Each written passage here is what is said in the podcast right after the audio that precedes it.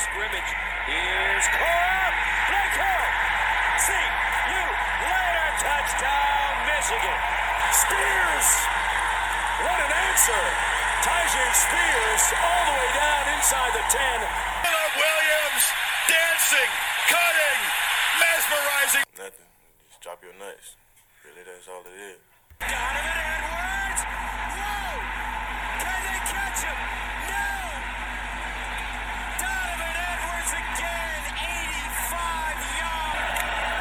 Michigan scrambling on defense. They throw it up for Coleman again, and he has it. Touchdown, Michigan State. Plenty of time for Stroud. Directing receivers, flips it to the end zone. Caught, touchdown. Marvin Harrison Jr. making a huge impact, and the Buckeyes draw first blood.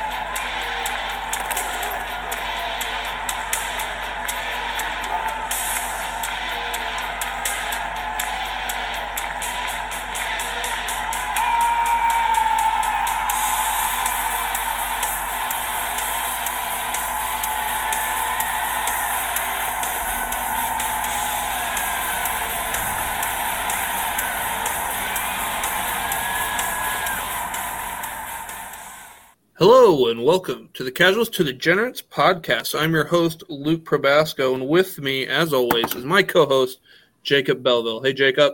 Hey, how's it going?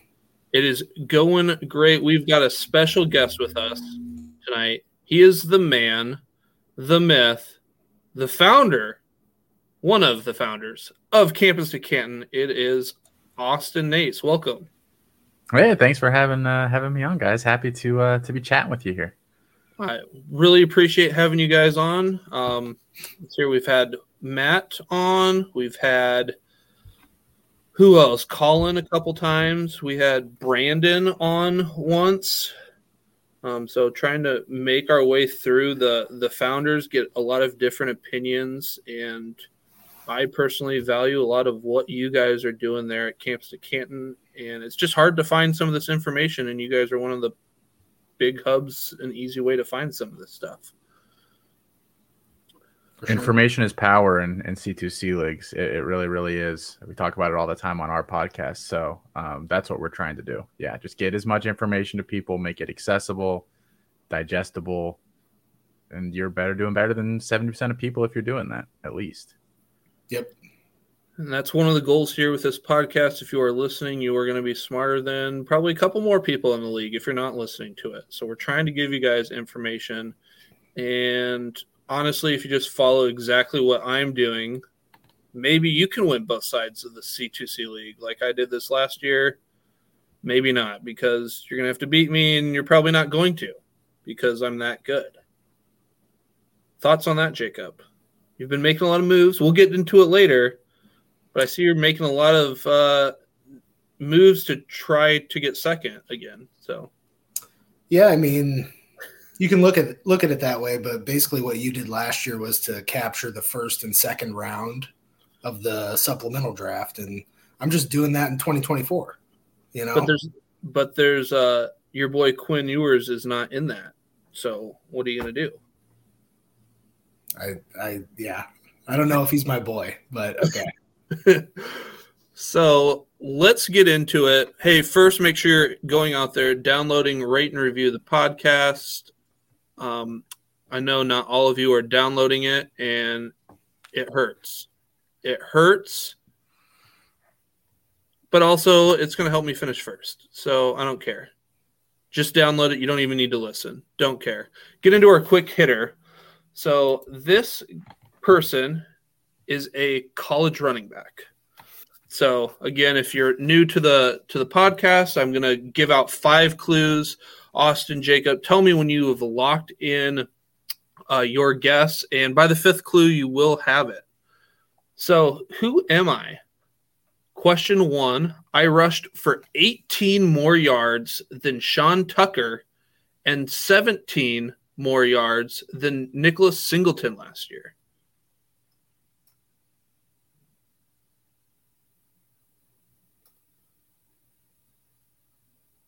Next clue for me.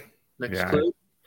Number two, I averaged 0.15 points less a game last year than Amuk, uh, Abuk. What do I want to say? Abuka? God, Why am I forgetting? Mecca Egbuka. Yeah. There you go. Emeka Abuka. I don't know. Oh, I put I meshed them together here. So Emeka Abuka last year uh, averaged twenty point four five points last year. So this this guy averaged 0.15 points less a game. So kind of a stud.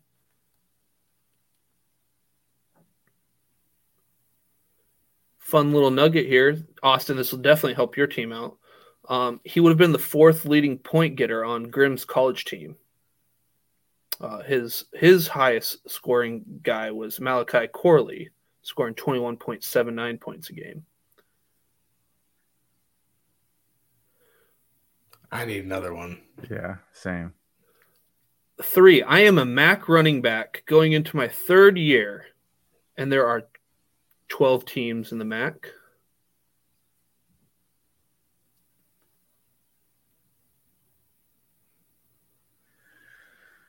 Oh, I'm going through all the MAC teams in my head now.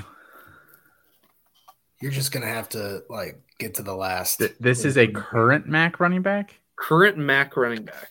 Okay.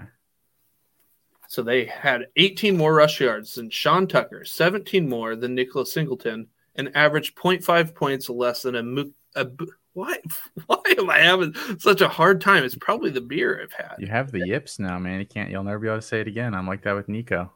It's over. Emeka Egbuka. There it is. You just want to be disrespectful because he's not on your team. I mean, partly. I mean, why not? And I don't even have a jersey of him behind me. I know. He's he's at your school. So okay, that's why I had to stop buying so much Ohio State stuff. If I had a pet, qu- or question four, if I had a pet, or clue number four, it would be a bobcat.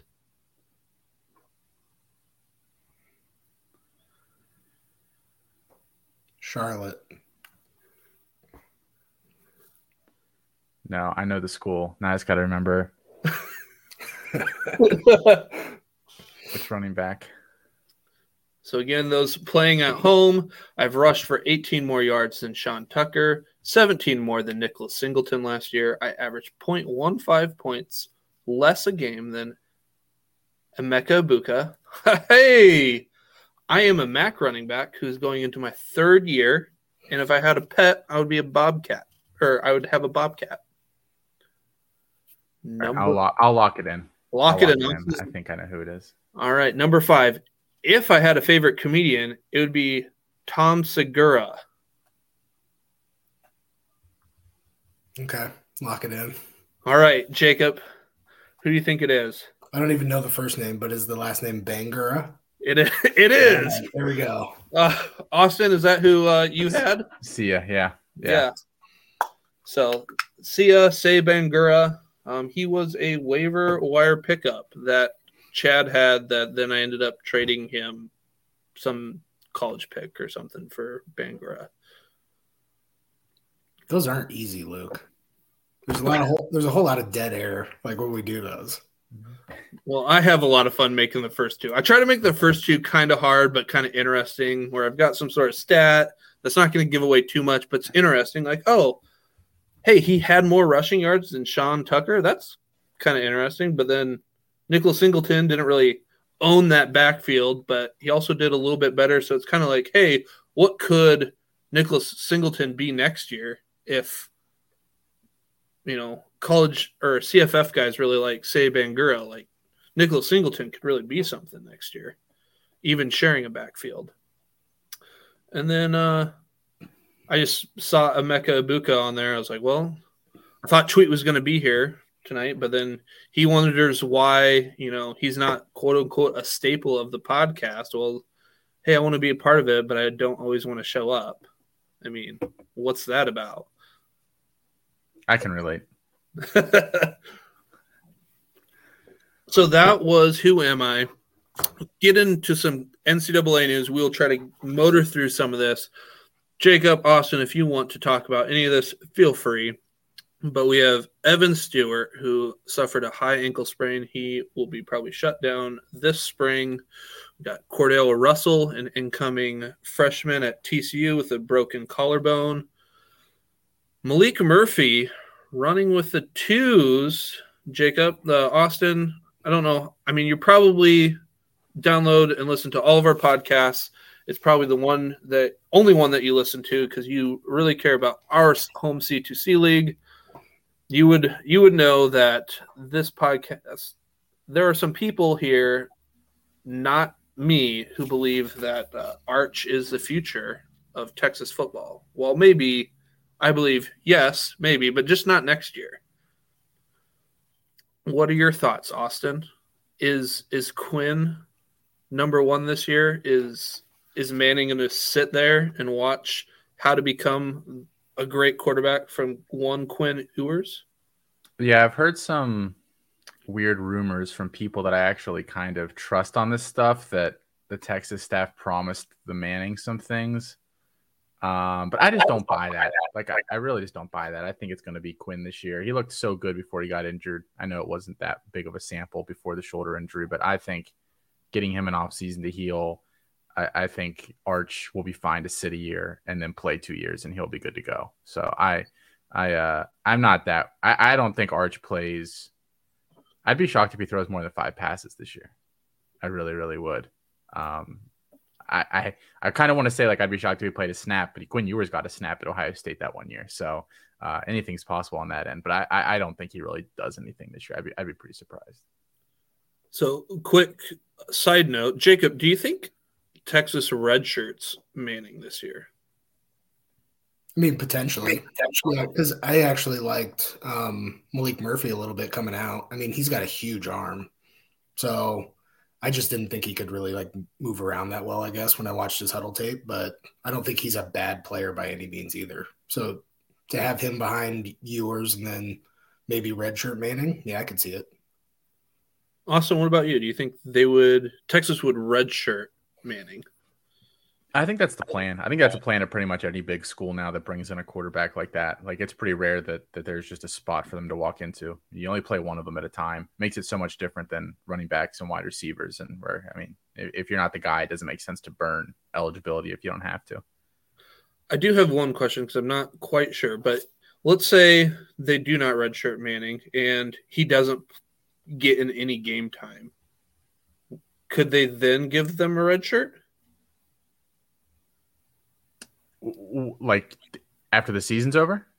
After the season, or like, does it count against him because he wasn't redshirted and he didn't play any games? Because right, it's like five games. Is that? It's it's four. Yeah, I don't know exactly what the pro like the administrative process is behind the scenes to file for a red shirt.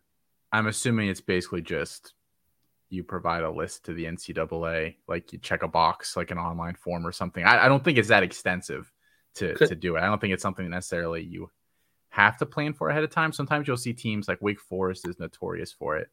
Uh, Donovan Green did it his freshman year there, where like he didn't play at all at the beginning of the year, but he was tearing up practice, so they put him in games at the end of the season, and then they shut him down after four to give him the red shirt. Um, but you like you won't see teams plan around it like that that often, especially not with bigger name guys. Because I just feel that if if Quinn were to get hurt, and let's say they do put in Maalik Murphy, well, then who's your next guy behind Maalik Murphy?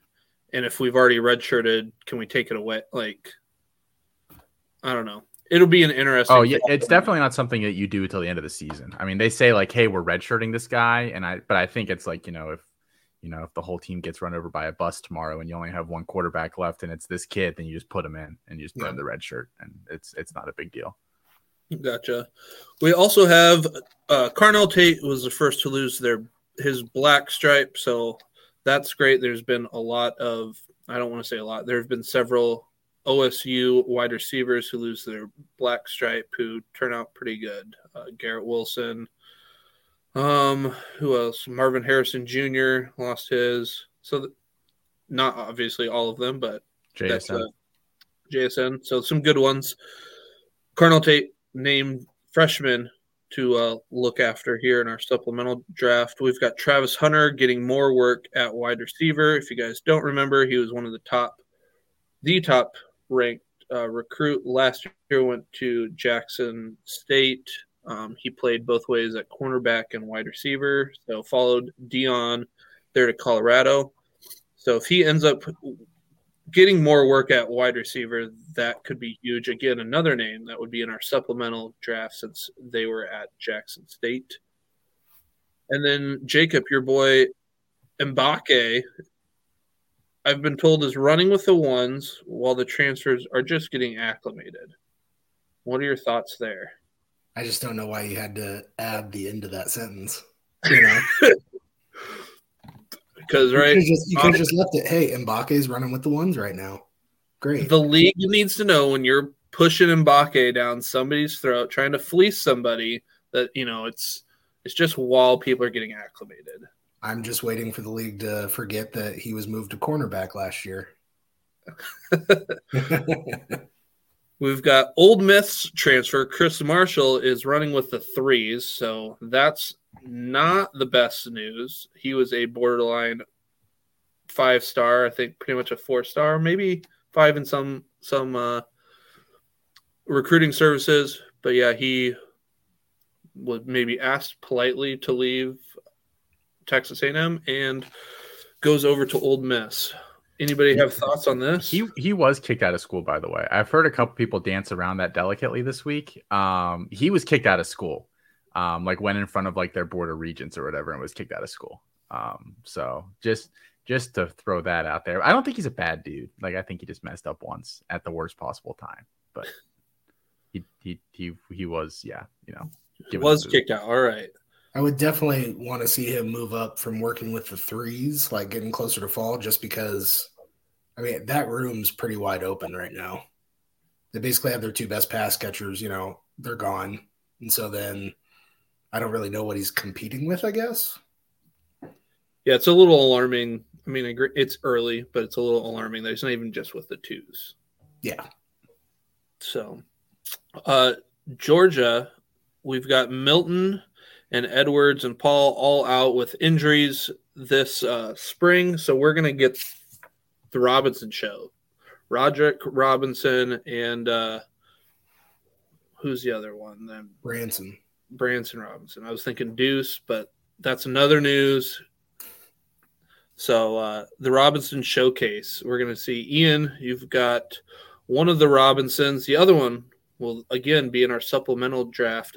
Big kid was uh, committed to UCLA and then flipped his commitment there to Georgia. So Georgia running backs haven't really given us a lot of you know value on the college side, but NFL potential is definitely there.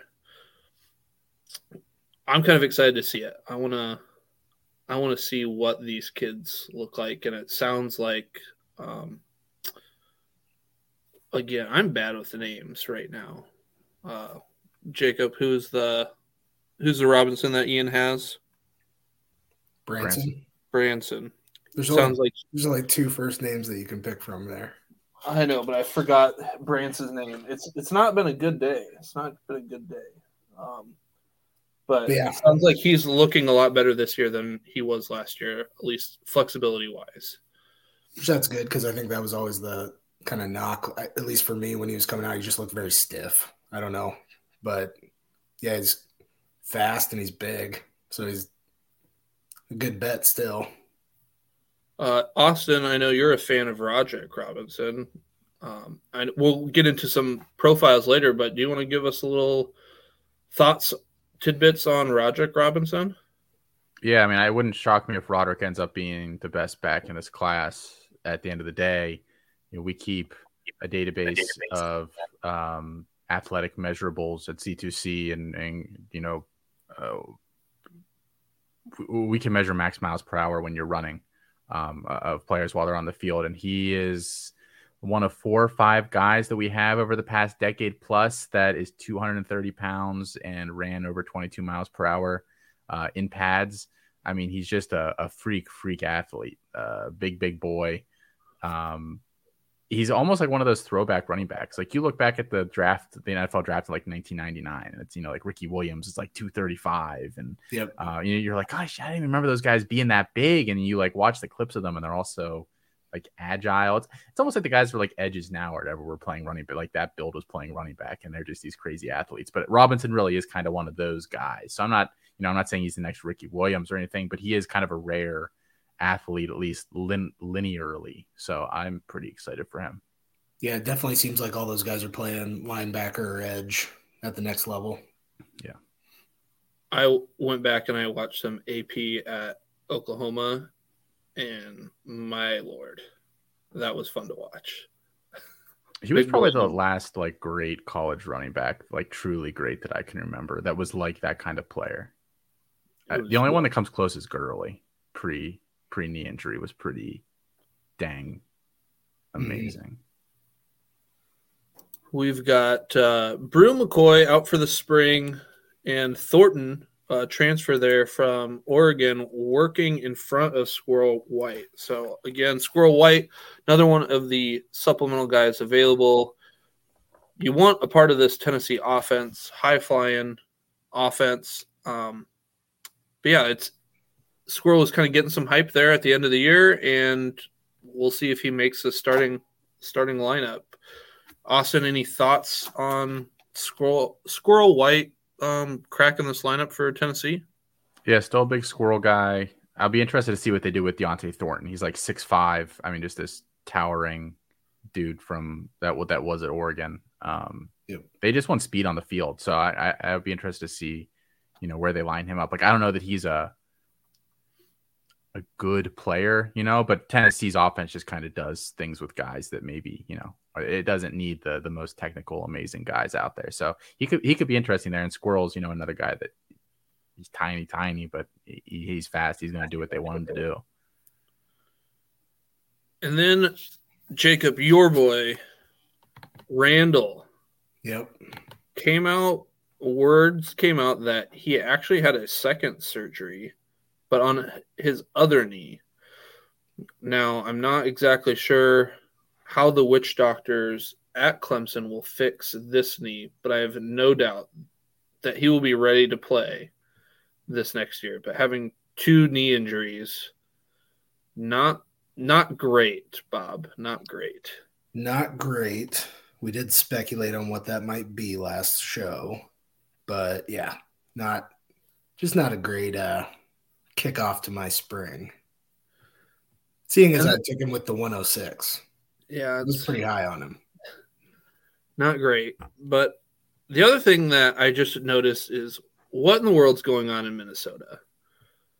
We've got same head coach. We've got uh, a new running backs coach. Uh, where did he, Austin? You know where he came in from? Western Michigan, I believe, because I think Sean Tyler followed him. Yep. Yeah.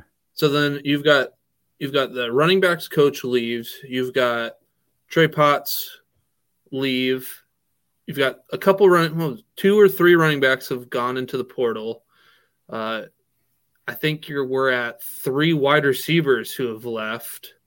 So I I don't think a lot really has changed at Minnesota, but it seems like the players aren't happy there. Not like Minnesota's this great fantasy spot, except for the running back position.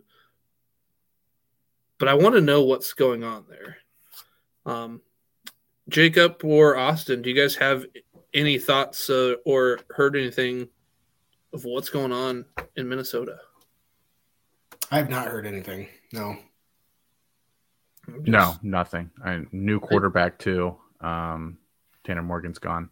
I Um, just no idea what's going on. It just shocks me. Figured, you know, at least the running backs would stay there. Maybe this gives uh, some room to Zach Evans possibly getting some run this year. We'll, we will see. And NCAA video game comes out this summer. I have given up my gaming console as I have little children who'd rather watch cartoons. Jacob, do you have any more gaming consoles? I do not. I think the last one I had was the Xbox 360. Then that was about it. And then Austin famously, people don't know, doesn't play NCAA football. Never, never, never played it. Never played it. Yeah. played it. Um, so Grim, tweet. You will have to let us know how this game is because I think about you two would be the only ones that uh They're gonna be they're just gonna be playing each other. probably. Maybe that'll be the only time Grim wins a championship. Jacob, do you have any NFL news for us? Not really. I mean, all the pro day stuff's kicking off. We won't really have much going on until the draft night, which those are like my three favorite days of the year. I just love the NFL draft, so it'll be fun to follow that. Um, probably chirp at some people in the uh, chat, in the league chat, but yeah, I mean, pro days happened. Um, I saw that Zach Evans, Zach Evans had an okay pro day. I just don't think, I don't think he like bumped up his stock with anything that he did in terms of the combine or pro day. And then um, saw that Abanikanda ran really fast and weighed in at 217. So that's good. He might get kind of vaulted up, maybe get into that day two conversation. All speculation, but I was really bummed that he did not, you know, perform at the combine getting hurt there in warm-ups or something because he based off of all the running backs who didn't do anything, like I think he would have been the talk of the town come the combine and would have really raised his uh, draft stock there that week. yeah. And I mean, it's not like we don't know that he's fast, but sometimes when you're able to perform just alongside your peers in front of like all these NFL execs and stuff, it can it can matter. So Big news: Tee Higgins changed his number to five. I love it. Huge news. And we've got the first Agent Zero, Calvin Ridley, is now wide receiver, or people can wear the number zero now. So that's exciting stuff there for Jacksonville. That's about all the NFL news you got, Jacob. Yeah, it sounded like you had just as much as me. Irv Smith to the to the Bengals. Oh, big move. Huge. All right. Well, we've got to add one trade to the counter. So we are now at 2023 trades. We're at seven. And Jacob, how do you feel? You were not a part of this trade. I feel good. Feel good. Got a breather. You know, been doing all these trades, working up a sweat, and then finally, you know, the league starts to kind of hold their own. So yeah, thanks Grim for going out there and making a trade. While it's probably the worst trade of the year, well, second worst. I'm glad that you were able to uh, make this active. There's no way this was your idea, Grim. Like this is probably all by Nate, and he fleeced you. But we will get into some Austin Nace questions, and then he's going to actually evaluate our trade so far in this year. So, Austin, how did you get into C2C? Yeah, so it's it's hard to believe now because you see people talking about it all the time. But like as little as three or four years ago, if you went on, you know, Twitter was kind of the main main place to go. Um, it, it was really really hard to find anything on any of this stuff. I don't even know how I happened across somebody advertising a startup, a C2C startup. I'd never played devy before, never played C2C before, um, but it sounded really really fun and I was still in law school at the time, so I had a little extra time in my hands. So I figured let's uh, let's try this. I hopped in 20 teams, single copy. It's an auction. Never done an auction. I've never I don't know any of these guys on the college side. I was just like, oh well. I, knew like 12 names. So I was like, well, that's my player. That's my player pool. I'll spend all my my money on those guys. Figure it out from there. Uh, I was pretty hooked, and now uh, now I, I can't get enough of it. I pretty much if I'm not working and or sleeping or eating, I, am pretty much working on C2C stuff. So I, I really, really uh, fell in love with it really, really quickly. And I'm glad that now it's, you know, now you can find a league pretty easily if you want to do one. So how many leagues are you in now? I think I'm in. T- so I, I'm in 13, but one of them is essentially a double league. It's a, it's a really fun one where we have two teams, like two college, two NFL, and you can't own the same player on either side. So it makes, you know, some roster construction and some trade stuff really weird. Um, so have 14, 13 leagues, 14 total teams. And that's probably, I've, I've already had people ask me to do startups and I think I'm, I think I'm tapped out for the time being. That is, that is a lot. Um, what is your favorite position to evaluate when you're looking at these guys? Man, if we're just talking like as freshmen, I really like watching wide receiver. I think it's my favorite um, because there's so many different ways for wide receivers to win, like so many different, you know, archetypes that I just think it's fun to watch a guy and I can watch Jurrion Dickey, who's coming in this year, going to Oregon. There, you know, he's kind of AJ Brownish, and you're just kind of watching him bully people and you know win at the catch point. He's this big guy, and then you go flip on you know Makai Lemon, who's going to USC, or Zachariah Branch going to USC, and it's a you know a five nine, 180 pound guy who runs you know 22.5 miles per hour. It's like it's a totally different kind of player, but they're both really really good at what they do, and you can see a path to both of them being great in college and going on to the NFL. So I think just the the array of different you know options that you get at wide receiver makes it uh, my favorite to watch. And there's just so many more that can be relevant at any given time, you know, because you can throw you know two, three, four, uh, five out there at a time. So um, you know more more uh, more relevant players from the pool too. Who do you kind of gravitate towards for wide receivers? Like Jacob is a big like YAC guy. He likes big, fast. He's he would be like the big wide receiver guy.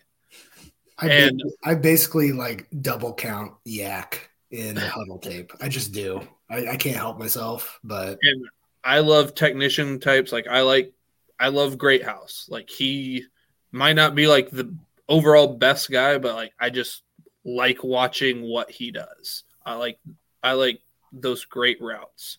What do you gravitate towards? Yeah, like the six foot one eighty five guy is my favorite. Um, some example like last year, I loved Antonio Williams, who was going to to Clemson. I had him. I, I liked him more than Randall. Um, I, I liked Barry and Brown, who kind of he's a little skinnier, but he he kind of falls into that um, plane as well. I also like Keon Gray. so you know, obviously you win some, you lose some. Uh, in that category, uh, this year, I, I like Jonte Cook is my guy. He, he's about six foot one eighty five.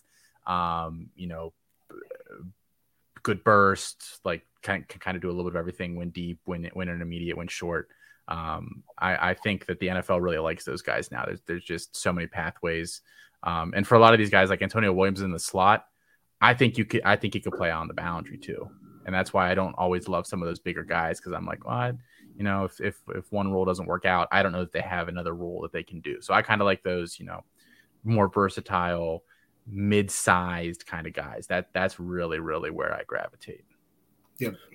So which kind of position you've been doing this for a few years now? What kind of positions do you feel like you have the most quote unquote hits on? I, I think it's wide receiver, but I think it varies by year. Like I'll look back on a like I was looking back the other day. I just tweeted out like just you know my tier one guys at every position over the past four years since I've been kind of you know grading and tiering. And I looked back at like the 2020 QB class, and I think I swung on missed on every single opinion I had in the 2020 quarterback class. Like the guys I thought were really good, Tyler Buchner, Sam Huard. Sam Huard's a Cal Poly now. Like I loved Sam Huard. Um, and, and Buchner obviously hasn't done anything at Notre Dame. Conversely, uh, I didn't really like Caleb Williams that much. He was like super inaccurate in high school. I know this is kind of hard to believe, but he was not that impressive. I, I did not think so. I, I was really low on him. Um, so I think it kind of ebbs and flows by year, and then you'll look back some other years and you'll be like, oh, like I nailed, I nailed quarterback in you know 2021 or whatever. So I think it really varies by class, and you get kind of lucky. But I think wide receiver is the one that I tend to do best at, and I trust. If we're debating internally at C2C, I tend to trust my wide receiver opinions more, and maybe I'll let somebody persuade me on quarterback or running back. So what what prompted so I talked we have Matt on. He was a founder. You're a founder. We've had uh Colin on who's a founder. What prompted how was that founder group developed, made, and C2C kind of got to where it is today from a website standpoint? Yeah, I feel like I could tell a 40 minute story on this, but to keep it, you know, 90 seconds or less, um, Colin and I are old friends. Well, I'm old friends with Colin's brother. We were college teammates. We played soccer together. We were roommates. Uh, he, his brother was in my wedding. Really, really good friends with his brother. So uh, that, that's kind of how I got hooked up with Colin, who, who's a big fantasy football guy. Um, but it's like with most things, with, with some of the stuff, it's just relationships. At the time, I was working at Dynasty Nerds. Felix Sharp, Matt Bruning were both there. Um, we, we, we connected there and, and, and decided um, Dynasty Nerds didn't exactly have the same um, thoughts on on building up that sort of content. So um, you know, we, we decided maybe to branch out. Um, uh, Jarek and, and and Alfred were actually both teaming up to do something at the time as well, and we were all kind of friendly. So I mean, it was just kind of a, a confluence of events that brought us all together. And I think what really helped us we grow, we've grown a lot actually, is that I think we're the first people in the college fantasy arena to take it seriously as a business and not just something that's kind of cool that I can make a couple bucks on every year. Um, so I think that's really helped us about people that you know are business minded and have a bunch of different skill sets and um, you know have a drive to build something that's substantial.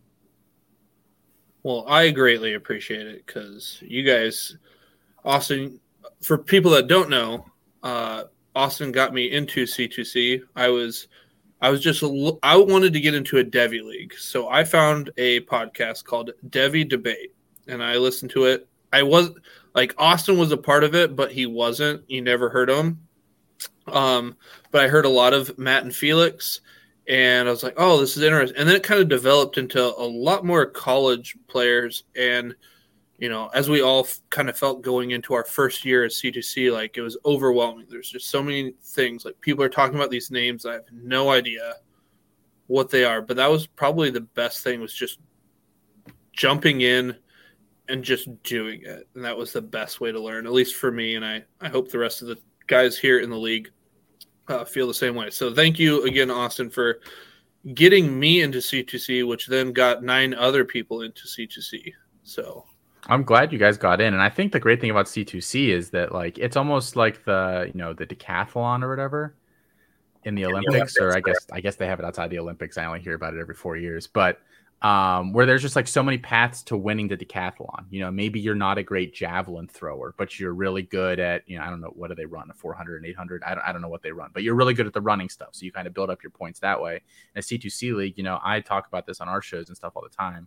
I'm not a, a college fantasy expert, like just like on the pure CFF side of things. That is not where I'm necessarily gaining my edge. Maybe my edge is, um, you know, uh, dra- drafting or trading, or you know, I, am just really good on the NFL. So, you know, I, I went on the dynasty on the NFL side, so I think it's just really fun to kind of you know figure out where you have your edge, and maybe you're not great in another area, and that's okay. You can make up for it somewhere else. So I think it gives kind of a broad range of of ways for you to win, which I think is always you know good. You know, an NFL redraft league, you got like one or two maybe. Like there's there's yeah. not a lot of paths there. If you if you mess up your draft, you're you're, you're probably not not going to do too hot.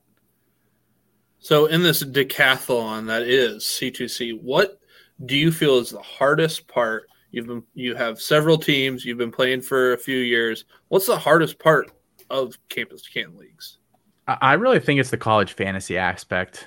Um, I really, really do, because some of these teams that we covet their players so much treat their spring practices and like what's going on in the fall and their their injury report as like it's Fort Knox and they're just not going to give you the information ever. Um, so it just makes, you know, kind of getting, you know, like fantasy is all about information, fantasy football. Like, you know, there's some game theory, you know, whatever, but at the end of the day, information edge is so big if you can get it.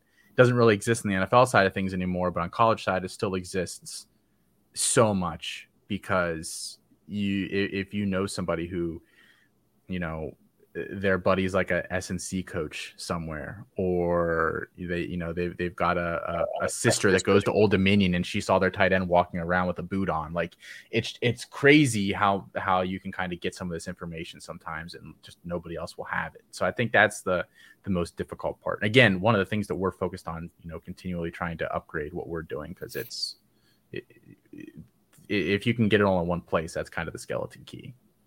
Yeah, it's and that's also part of the things I love about college football because like you really got to dig for it, and you're rewarded if you can happen to find find some of that stuff. I mean, what is it now where you find out where the guy in the portal's girlfriend goes to school, and like that's like eighty percent of the time, like where it's like so people are searching Facebook and like it's just like the the way that people find this information because you never know otherwise is just so absurd.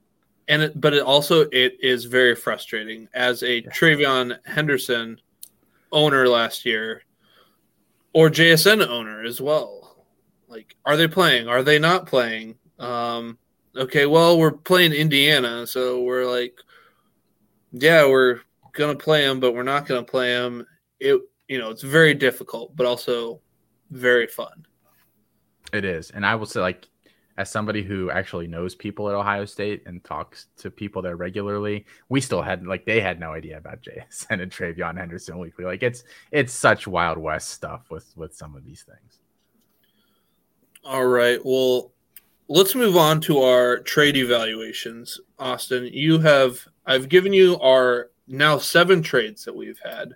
So why don't you uh, break some of these down for us? So our first trade of the year, Nate traded Brian Robinson to Jacob for Luke Musgraves and Germie Bernard.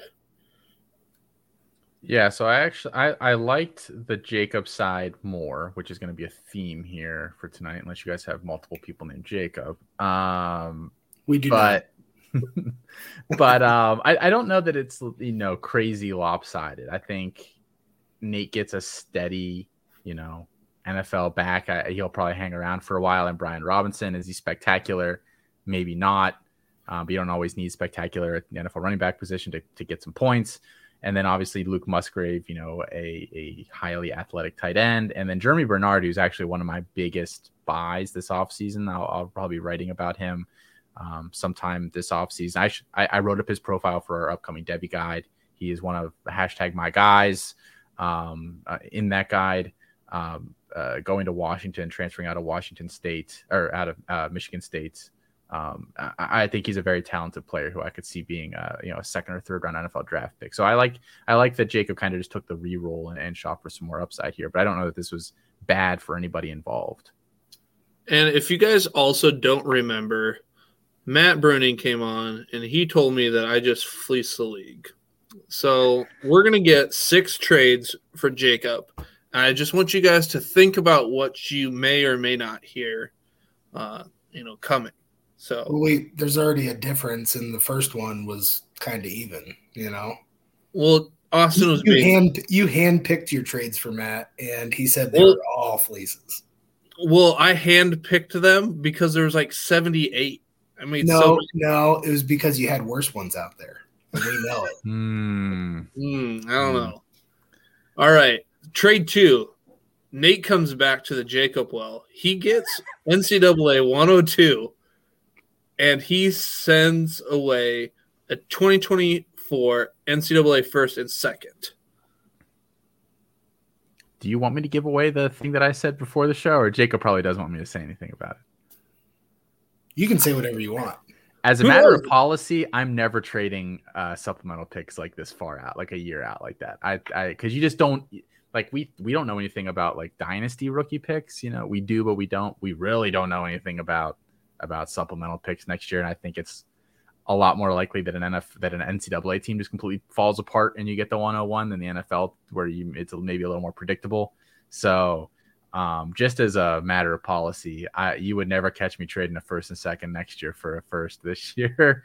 Uh, but it is the 102, and that's going to be a, like we know who the, the the options are at the 102, and they're they're pretty good players this year. I think it, it the, the top of the class is very very good. Um, so at the end of the day, it looks like Nate didn't hang on to that pick. So um, uh, you know that that's rough luck when we get to that later. But uh, you know if if you you know you want Cedric Baxter, the running back going to Texas, really bad, then maybe that's what it cost you. And in the long run, get your guy. So I, I, it leans Jacob, but but you know if you hit on that 102, then you know you you know what what would it have been last year? Nicholas Singleton, maybe. I mean, you would have been really happy to walk away. You would have traded that that package for Nicholas Singleton. I think that's So- the exact example I used in the You chat. did. Try Of and You it again. You did. You did use that as as the example. So then, within minutes, Chad trades for the 103 to Jacob for a 2024 first and second. Uh, probably uh, rinse and repeat, Austin. Same, same rationale. Yeah, I mean, obviously one worse player, but the top six or seven guys we love this year. So you're getting one of that bucket of player, no matter what. As long as you weren't shooting for a specific guy that you're hoping is going to be there, I think you're pretty happy with that overall. All right. And then Jacob came groveling to the champion and he was like, Hey, what can I get for Nick Chubb? And this is what I, you know, I let him have Nick Chubb for Jahmyr Gibbs and an NCAA 403 and 1403. Thoughts on this one? Was 1403 a pick that that somebody needed to complete to get their 15 or Jacob just wasn't going to be able to use it or what's the Both. It turns out both. Yeah. Okay.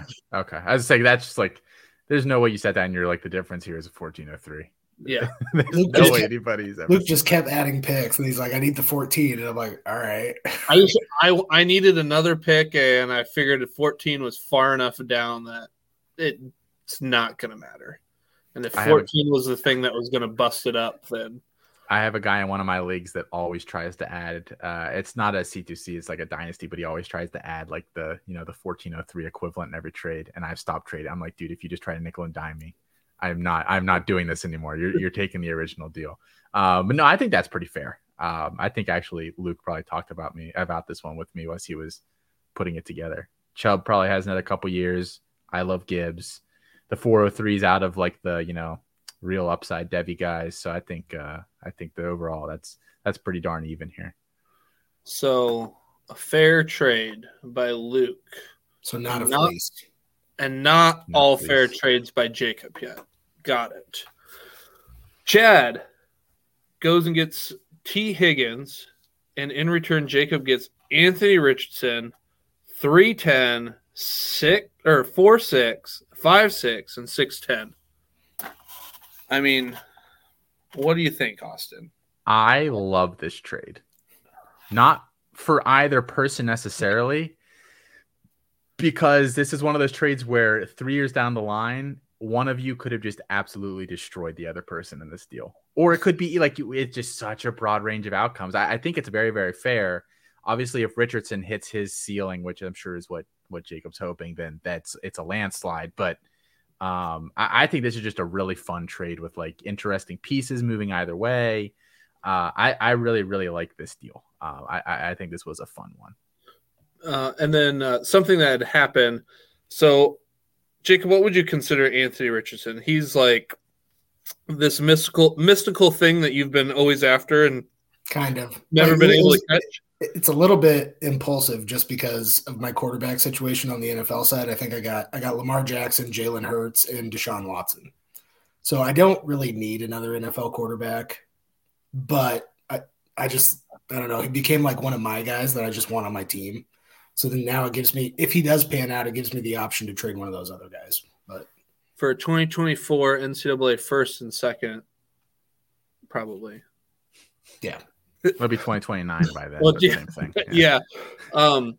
So Jacob missed out on Anthony Richardson by mere my by mere dollars in the FAAB bidding. Uh, our first year we did the two waiver pickups at four and eight, um, just so if people didn't kind of ruin their teams or like get super good at the beginning if we did a whole bunch of waivers. Um, and he was there, and Jacob just did not spend enough money, and he had literally been trying to get him. no, I spent my entire budget, but Ian did too. But Ian's team was worse. That's, That's, right. what happened. That's right. I got I got stuck with Dontay Demus. I felt okay about it last year until about week. no, because then whatever. I think the next game was the Iowa game where he tore his knee up. yeah. yeah. Oh, So it was like it- it was the week before that. Yeah. So it was Yeah, yeah, okay. You didn't even None have of it felt enjoy good. I thought you got at least a few games out of it. I'm sorry. None of it felt good. if you want to if you want to hear a sadder story so I, if anthony richardson's freshman year i was in two c2c leagues i had him in both i dropped him in in one because he just didn't do anything. I was like this dude's never going to play florida. Like straight up dropped him. So it, it happens. It happens. Yep. We had a guy in our supplemental startup draft draft Brock Bowers and dropped him. Like 30th round. that Like- hurts. That hurts so bad. What what did he add in his place? I, was there at I- least like some logical decision making here I think he thought that Darnell Washington was the starter, and so he just dropped him. Because we only had two waiver wire pickups, so and that's who I picked up in the fourth in the fourth week in my waiver wire add. man that's that's a killer All All right, we'll get on to uh, Jacob and Nate have some sort of friendship going on. There's preferred trading. Uh, there's probably discount deals going on between these two, but Jacob gets the NCAA 102 back and the NFL 102 from Nate for Keon Coleman, NCAA 206, 1102, 1103, 1203, 1303. Jesus. Thoughts on this one? Uh, somewhere out wherever Nate is, there is a man walking around with his pants around his ankles, just tripping over his his, his feet here. Um, Nate, I'm sorry, man. You got you got crushed in this deal. The fun thing about this is if Keon Coleman ends up being really good, then it, it, it looks good. But I uh, I am not super hopeful about that. Who who will be available at the NFL 102? Do you do you have a NFL 102 is going to be like there's Hyatt. obviously Hyatt. Hyatt's going to go 101 mm. probably, and then let me pull it up real quick. got Roshan or Tucker Kraft Yep, both of them are available. yeah, those, Yep. those seem to be the top two in a lot of my leagues, Roshan and, and Kraft. Yeah. So pretty much Jacob got a 2024 first and a second for and NFL 102 for Keon Coleman. 206, 1102, 1103, 1203, and 1303. Feels good. I'm sure it does. You look pretty comfortable there in your fleece. Um, let's see here. And then a trade today that's not Jacob related. So thank you, League, for getting uh, Jacob off all these trades. But Nate, again, the, he he's just out here wheeling and dealing. Nate gets David Montgomery and NCAA picks 1402 and 1502 for Dane Key. Uh, he trades with Dennis Grimm, gets Dane Key, uh, Keandre Lambert Smith, Jalen Berger, and NCAA 807. Thoughts on this one? Yeah, someone just needs to change Nate's passwords on some things here for a little bit. No, actually, I think this one is actually another really fun trade. Um, D- David Montgomery, like he is what he is, you know, going to Detroit. I, I'm not sure if I've processed if that helps or hurt his value overall. Probably hurts it a little bit. Um, those NCAA picks, you know, they're they're you know maybe some deep deep stashes or or some potential CFF guys. Uh, this trade really hinges on Dane Key. If Dane Key ends up being good, Dennis Dennis won this trade, I think, pretty pretty handily. Um, eh, so that, that that's really going to be the lynch the, the, lynch point here. I mean, Keandre Lambert Smith, he's okay. Maybe he leads Penn State in receiving this year. I'm not sure how much that's worth.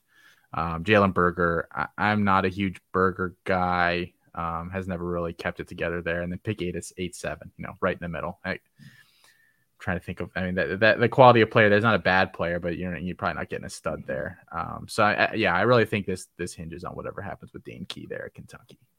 So, what would you think overall? I think one of the hardest things I asked you, what's the hardest thing of C2C leagues? I think one of the hardest things is figuring out trading. How do you think, you know, the league here in our, this would be our third year, is doing with kind of trade evaluations? I think they're all pretty like pretty decent because I mean, you, you look at the ones that I said I thought were kind of lopsided or I, I wouldn't have done. One of them was NCAA for NCAA. Like there was no cross, you know, trying to figure out the NFL value and, and convert it into to college value and then seeing if you made it even. Um, so I like I I think you guys are actually doing pretty pretty well here. I don't think that there was anything super super bad I, I, at all, really. I mean, Nate just got to figure out what he's doing with this NCAA 102. If you get the NCAA 102, man, just keep it. Just hold on to it. You're gonna be gonna be better off in the long run for that, I think. Unless, of course, you can get a First and 2024 second. first and second. Well, I, if you can do that, then I, you know you swing swing it all day. But I think uh, I think everyone in this league may have learned a lesson about that over the past few weeks from from somebody in this league already already doing that. Is that do you how many how many picks do you have for next year in the first couple rounds, Jacob? I believe three and three. Nice. Okay. So we're looking to make four and four. So That again, just chest. so the league knows it's on the table. You know, go get your guy. You know, Who doesn't want to? Eh, you can get a Manning at the 102. You don't want to. You you don't want a Manning. Oh, Archie's Manning's- going 101. oh, Manning's going to go 101. Yep. yes. Okay. For Okay. sure, it's Interesting. written, he has made it very clear 101 is Arch Manning. Okay. So we've you've got Malachi Nelson, you've got Dante Moore, you got Chad wanting Dante Moore sitting at 103. Is someone gonna hop Chad? If Dante Moore's your guy, you're going to have to trade me a first and a second for the 102 to get him. There you go. So I mean, That's the market. And that also is a great point. Jacob has six trades. Jacob set the market, right? I mean, and then he got it back, and the market's still the market. So if that's what you want, that's what you're going to have to pay. You're right. I might ask for a first, a second, and a third now. Let's It- re- reset it. Price has gone up. It's now March. yeah, we've we've got uh, inflation and uh, interest rates. I mean, you got a family to feed, Jacob. I know. Canned tuna isn't getting any cheaper. You know. So, well, hey, we appreciate you uh, evaluating some of these trades. So, league out there, it sounds like Jacob's making some pretty fair trades, except f- for those first round picks. And then Nate, you got to figure out what you're doing. Austin, believe it or not, Nate had an undefeated NFL season two years ago and lost in the championship, and he hasn't been right since. A lot of weird things have happened. He's tried to tear it down. He's actually done a pretty good job of tearing it down and bringing up his college side. But I think that really messed him up. Poor guy. Never been Thoughts the and right. prayers. Thoughts and prayers, Nate. T's and P's. So we will get on to our freshman profiles here. We'll eat. This will be a longer episode. We'll each do two. I want to. I want to hear what we what we have to say here. Help the league out with some guys. So Austin, as our guest, we will let you uh, go first here. You guys chose some deeper names, so I tried to choose some that I think are worth drafting and that I really like the upside, but they're not um, obvious names that you can find, um, you know, just by quickly googling or, or going to the top of lists. Uh, I threw Jackson Harris on here as my first one. He's a wide receiver going to Stanford, which has not traditionally been a particularly exciting passing offense, but new coaching staff in there this year. Their head coach comes over from uh, Sacramento State, which was a very explosive offense in the FCS last year. So probably some some life being breathed into this attack. He's 6'3", 195. Uh, he's from California. Um, uh, low four star, high three star according to the services. Uh, one of the most athletic guys in the class that, that we that we went into uh, for a guy that that isn't really that well known. Um, you know, alpha size, almost a 200 there already, and, and he's 6'3. I think he hit 22 miles per hour, very, very close to it. And 22 miles per hour is is like elite, elite, elite um, with, with pads on in the football field uh, in game. So uh, he, he's got the long speed. Uh, you know, beyond just running fast and straight, like I, I think he moves very, very well for his size. Get a huge catch radius, uh, really nice hands, wins at the catch point. Um, basically, just your typical kind of athletic boundary guy that I think was overlooked a little bit by the services.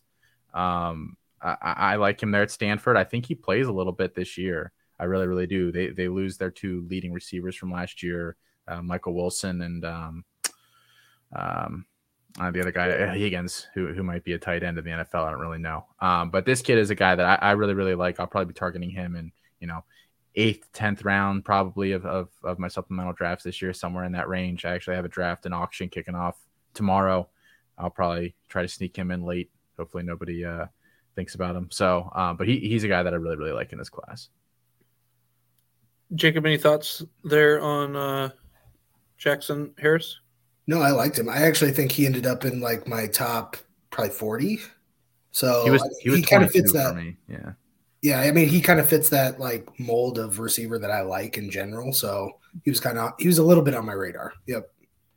Um, foreshadowing, I've got another Stanford wide receiver. Something that you might not know about Stanford freshmen is they've got a weird academic schedule where you can't really enroll early.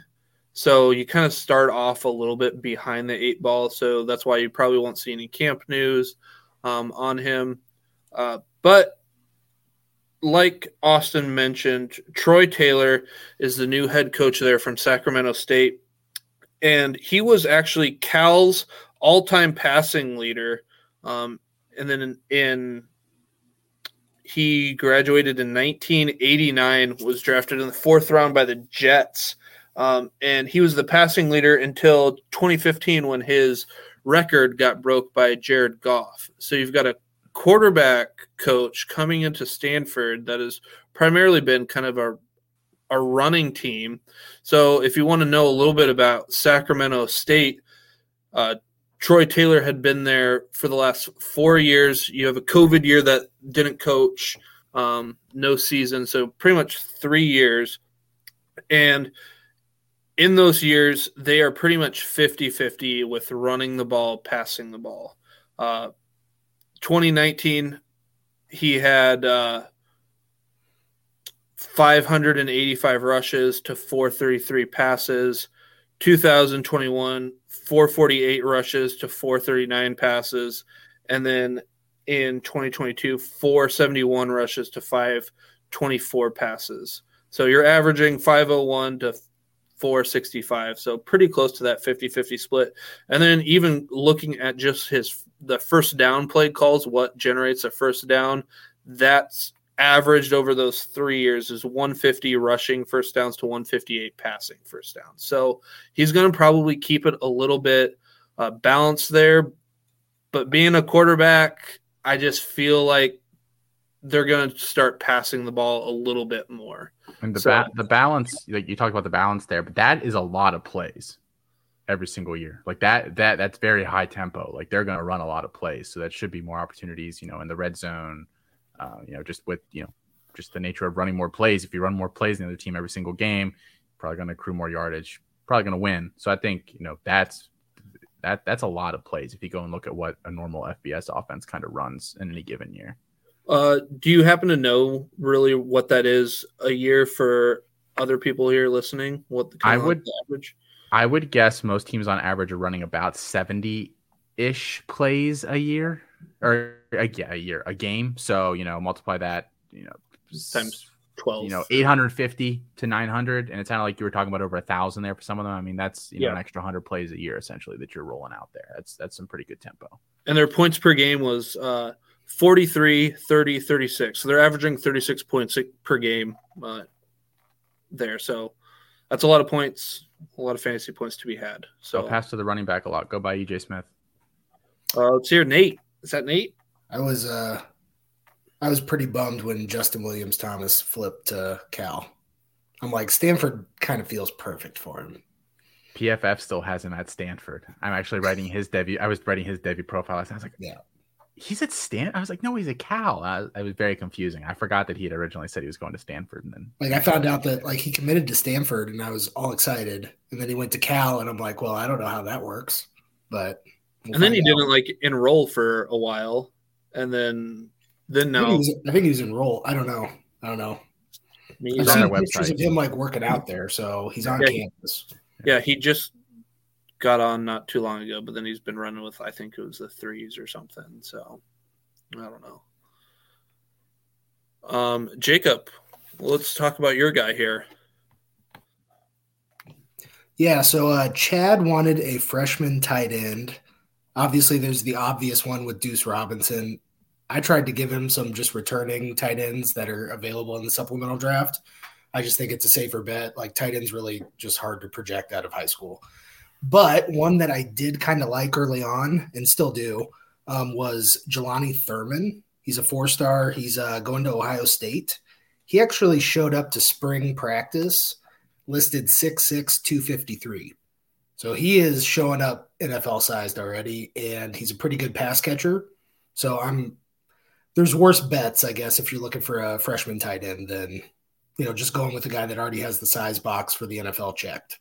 So And he's at Ohio State and he's a tight end. yep. They'll, they'll be out there blocking. They'll catch some passes here or there. And, you know, one way to get on the field is be good at blocking.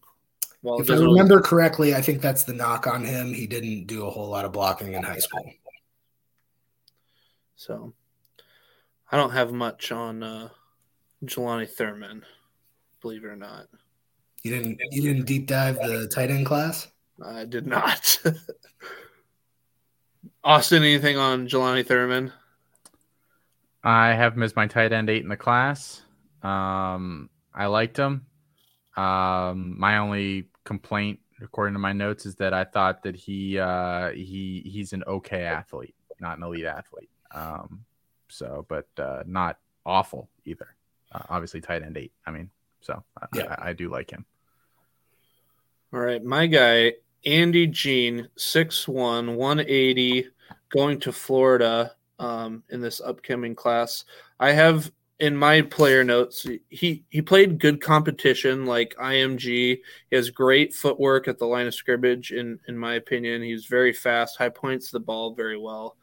Um, he has like this one move that irritates me though. Like he just like sticks his foot and then goes. Like it's just this one move over and over and over in all of his highlights. I mean, it works, so it makes sense.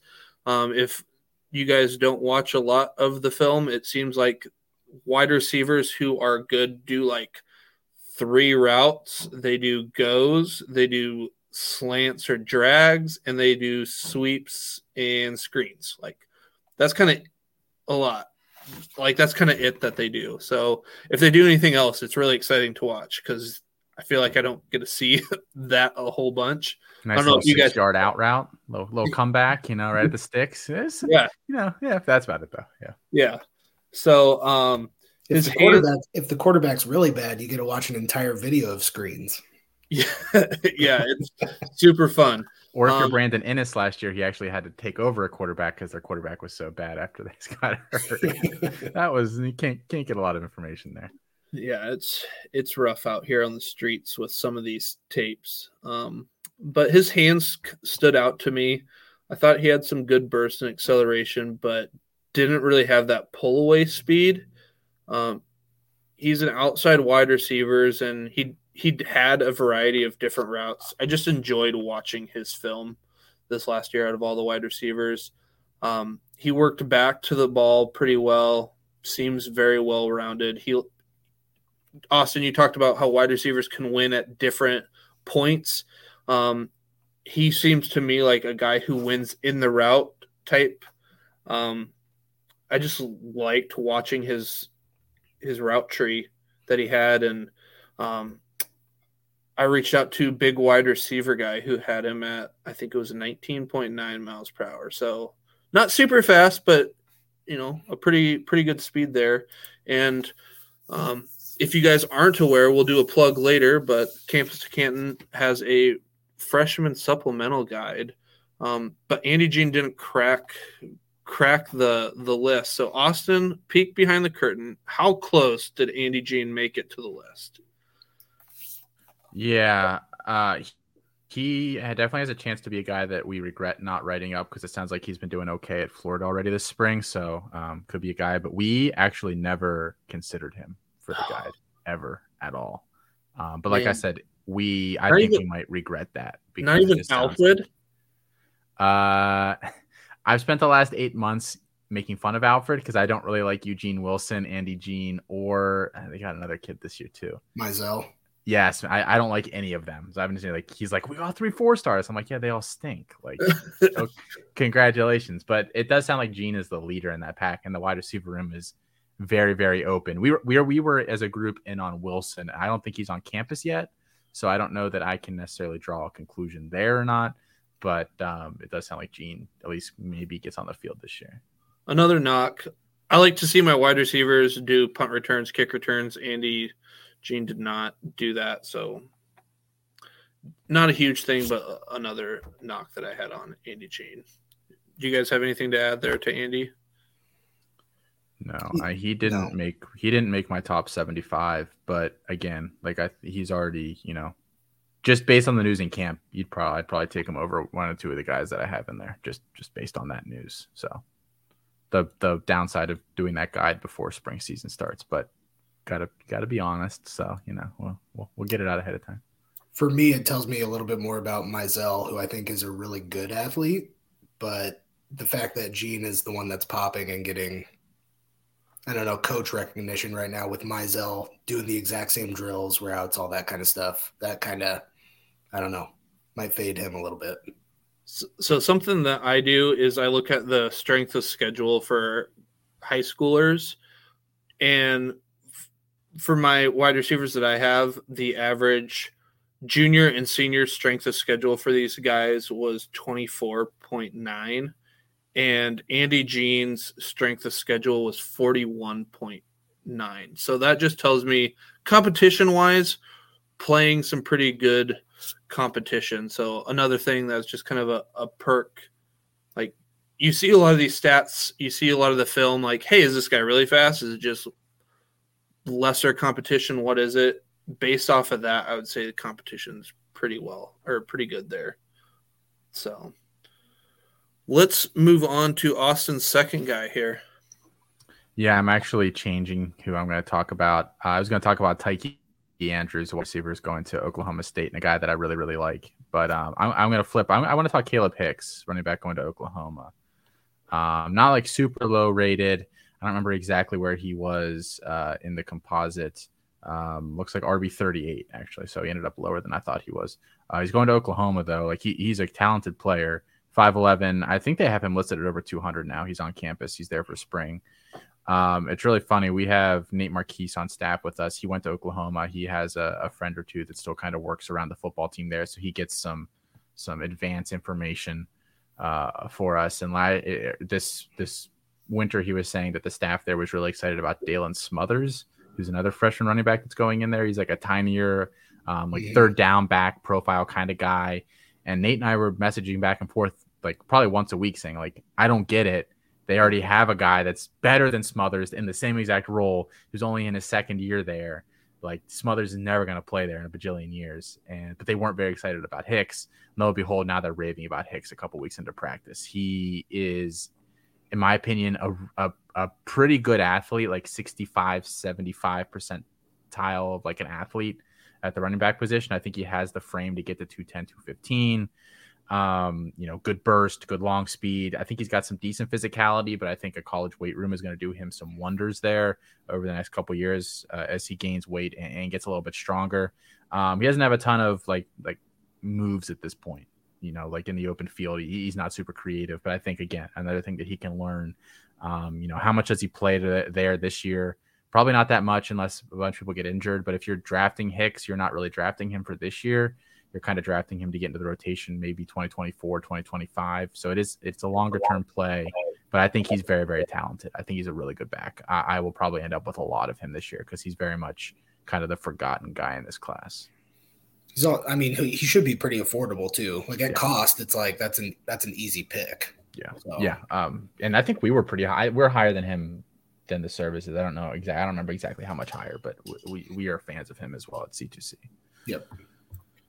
Um, my quick take there on Kalib Hicks is produced very well. Their strength of schedule his junior year um, was a 33, which is one of the upper echelon, and he had almost 1,500 yards rushing as a junior and 18 touchdowns. Um, and it kind of goes into this next guy that Jacob has, but he has a lot of the same build 5'11, 195, kind of the same same as uh oh, I guess we're not going to talk about him, Jacob. Sorry. We can talk about him. Doesn't matter to me. So A'Marion Peterson, um, he's going to USC. He's also going with, I should say that he's going with another really talented back in Quinten Joyner. Um, I really don't know how that backfield is going to work out but I want pieces of whatever's going on there just because the offense is going to be pretty electric. And I actually think Joyner and A'Marion Peterson have a chance to actually see the field just because they're kind of kind of your traditional bell cow sized coming out of high school. Um, but A'Marion Peterson did show up to campus at 210. Um, so I guess I'm leaning his way a little bit, but um, very productive in high school and yeah, I just like him as a player, and I think he's pretty affordable con- compared to some of the other like size speed guys in this class. Austin, any thoughts there on on A'Marion Peterson? Yeah, I was trying to pull him up in the guide real quick to see where we had him ranked. We we like him as a group. I I might have been one of the lower guys. I know we liked him more. Uh, his junior year stuff looked a little bit better than senior year stuff, um, but it's hard to discount a guy going into a fairly empty backfield with pretty good, uh, fairly good athletic measurables overall. I'm trying to pull up exactly where we have him here. We have him as our RB 18. Um, so and, and we have him ranked higher than than Joyner uh, by a couple spots. So we do prefer him over Joyner if we had to pick between yep. the two. Um, and I think he can be a, a, very productive back there. They don't have a lot. It's really exciting going on there. As a junior, he had 10 100 plus yard games with zero lost fumbles. So not fumbling the ball, great thing. Again, junior strength of schedule, he was middle of the road. He was at 18.6, but he had 1,800 yards rushing and 28 touchdowns rushing. He had and I think so and I, he, I, think he has some bad weight on him. And if Trevor Etienne taught me anything last year, it's that you know don't necessarily worry if they have an awful body because they'll probably get into one of these SEC S and C programs and and you know cut the fat and and, and bulk up and, and, get a lot stronger and, and faster and everything pretty quickly. So I think Peterson's one of those guys that's maybe carrying some bad weight, but I think USC will. uh We'll, we'll get him right in that regard. Get him, get him eating, eating better, and, and yeah. I think the reason that I'm a little bit I think the reason that I'm a little bit higher on him is I have a working theory that bell cows in high school become bell cows in college, become bell cows in the NFL. So I've kind of been almost valuing just total touches per season. I like that at the high school level um, more than actual just production, I guess, because you could play behind a terrible offensive line and have 800 yards, but you know 300 carries. But it, to me, it's almost more important that they gave you the ball 300 times. Does he have more? He had more touches than Joyner. I'm assuming. I believe so. Yeah. Nice. And and that's something like Jacob talked about. It's almost more of a trait or a, a skill. Yeah, I think it's. I think it absolutely could be a skill. Just just knowing how to like condition your body for that. Availability is is very key in, in the league. So, I I don't don't hate that. My I don't know if it's I don't know if it's true at all though yeah, a lot of people are. I would say a vast majority of the people look at that and say, "Oh, there's too much, you know, wear and tear on the body. He's going to break down earlier." And you know, Jacob, then you're just kind of saying the other. It's like, well, it's a skill. Like he knows how to do that, and he can do that. Like Ch- Nick Chubb is a great example of that. I mean, that's what Quinshon Judkins was too. Coming out, I mean, like he got the ball I don't even know how many times he carried the ball in high school, but it was ridiculous. And then he goes into the SEC and does it again. So, and he was what your second round pick in our supplemental draft? Third. I had, Third. We took Justin Williams Thomas before him, so I lucked out. We'll just pretend like you flipped those two picks. Yeah, we'll pretend. We'll be like Tweet, where Tweet pretends that he like grabbed this guy in the 14th, and we look it up, and it was like the fourth round. So my guy here that I want to talk about is Tiger Bachmeier. His brother, um, Hank Bachmeier, was the quarterback at Boise State, who I don't know where he transferred to, but word on the street is he's going to be the starter. But who cares? I don't. I don't remember where he went. Um, but Tiger here, I have again. It's just a lot of goes, screens, and slants. He doesn't have a lot of burst, but has some acceleration and he seems to win in his route with speed. Not much speed variation with like within his routes.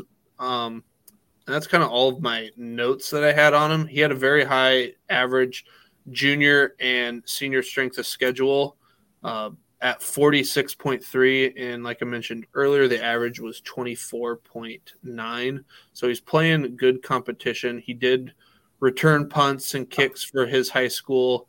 Uh, he's going. Sorry, he's going to Stanford, uh, and he is 6'1", 180. So he doesn't do. I've kind of found that again. I like the routes guys. They aren't anything flashy. My my grading for his film is pretty much just average, but he does it well enough. Um, and he like he did that against good competition and his senior year he had uh, 1500 yards receiving and 15 touchdowns against good competition. So there he's doing something right. Whether he's not he's not average, but he's kind of like a Keenan Allen type, I guess. In that, do you guys have any thoughts on Tiger there? I actually did not have him ranked, Luke. Mm, I know.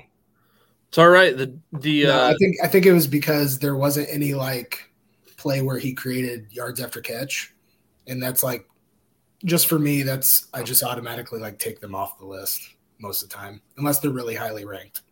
Then I'll make an exception. But Was was Luther Burden your number one last year? he uh, it was Adam Randall until Adam Randall Ah. tore his ACL. So I took him. I took Randall at 106 um, with a torn ACL, and then I took Burden at 104. Yeah. Okay.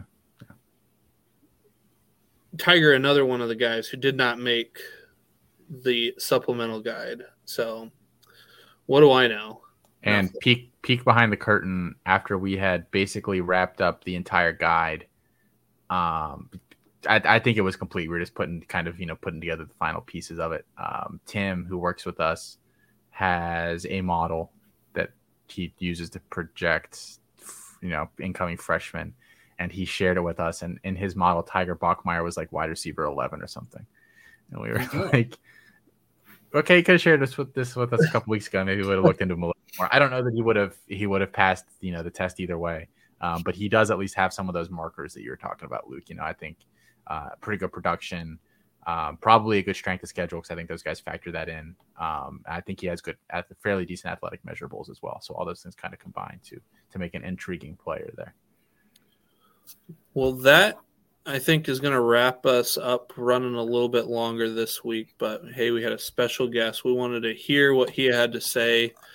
Um, Austin, I'm going to open the floor to you. Uh, where can people find you on Twitter? What kind of stuff are you working on at Campus to Canton? Where can I? We talked about the supplemental guide. Where can I go to buy this? How do I buy this? What kind of things do you offer there at the at the website? Yeah, I mean, I don't want to plug us too hard. I do appreciate, you know, I know some of you guys are, are members with us and, you know, follow us on social media. Um, you know, may, maybe listen to a show or two here or there. We do, we, we appreciate all those things, you know, at whatever um, level uh, uh, you're, you're following along with us at. Just some things that we are doing, like, like, um, like these guys are talking about, you know, we just released our freshman supplemental draft guide kind of does some in-depth profiles. Um, we, we have a we're an expanding set of recruiting tools that you can kind of sift through athletic data, things like that, to, to kind of make your own rankings if if that's more your jam. We do full devy content as well. Um, that guide comes out May first. May Um, we do a, a- a full CFF guide. We have a full college fantasy team. If you just play college fantasy, those guys are, are always doing stuff as well. Um, we have a couple of really big additions still coming to the website. We we have a large addition that we have yet to announce of a very big um, person that we we, we kind of uh, bought out their their content. They're going to come work with us. So we we have we always have stuff coming going on. Always trying to create new projects. We're not going to rest until we are the spot on the internet to go for college football, college fantasy, everything advice. So that's that's our goal. We want to rule the world. We're we're uh, one day at a time. One day at a time. So, how much did it cost to acquire Mike Clay's statistics? Um, just out of curiosity. Well, well, he said he's a big fan of ours, so you know, it really, it really wasn't. Uh, no, it. Uh, we're we're excited for it, so we're, uh, awesome. we're yeah, always growing. Well, that will do it for us this week. We will be back next week. Uh, same bat time, same bat channel. Um, next Thursday, we will be doing an interview and again doing a couple more player profiles, this time with another member of the Campus Canton crew, big wide receiver guy who likes small running backs. It's a weird thing. I don't know why he does it. Just kidding. He likes the big wide receivers. So like him and Jacob are going to get along very, very well. So tune in next week and don't forget to start your studs. And hey, go out and get your guy. Pay a first and a second next year for 102. Oh, oh, oh, for second and third now. Oh, oh, sorry, sorry, sorry. Do do we get anything back, or it's, it's just that? It that's the new market. Oh yeah, for the 102, you would get the 102 back. Yep. okay, we don't just give you anything to peek in the house to see what it's like. You can.